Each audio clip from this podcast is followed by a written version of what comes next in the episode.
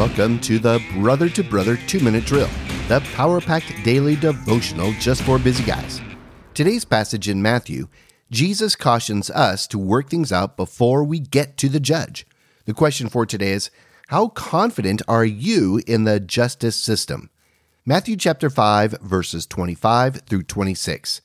Come to terms quickly with your accuser while you are going with him to court, lest your accuser hand you over to the judge and the judge to the guard, and you be put in prison. Truly I say to you, you will never get out until you have paid the last penny.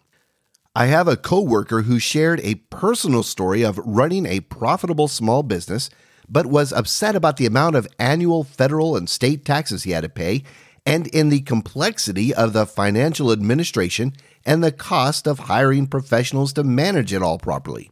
He felt angry and overwhelmed, so he stopped trying. He didn't file taxes, he didn't pay any taxes, and he got away with it for, well, a few years.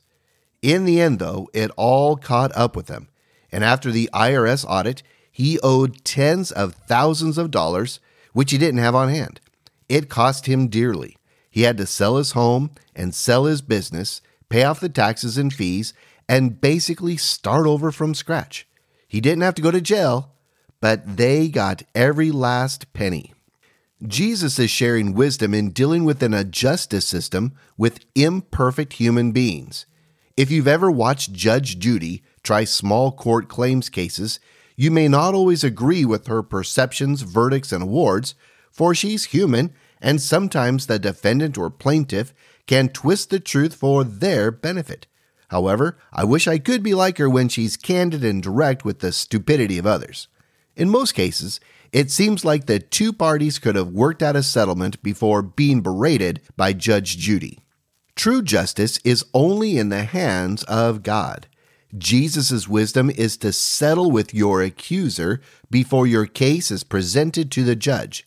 In dealing with the world, this may not always be an option, but when it is a financial or legal dispute between two followers of Christ, work it out under the authority of Christ before you hand over control of your future to a flawed human justice system.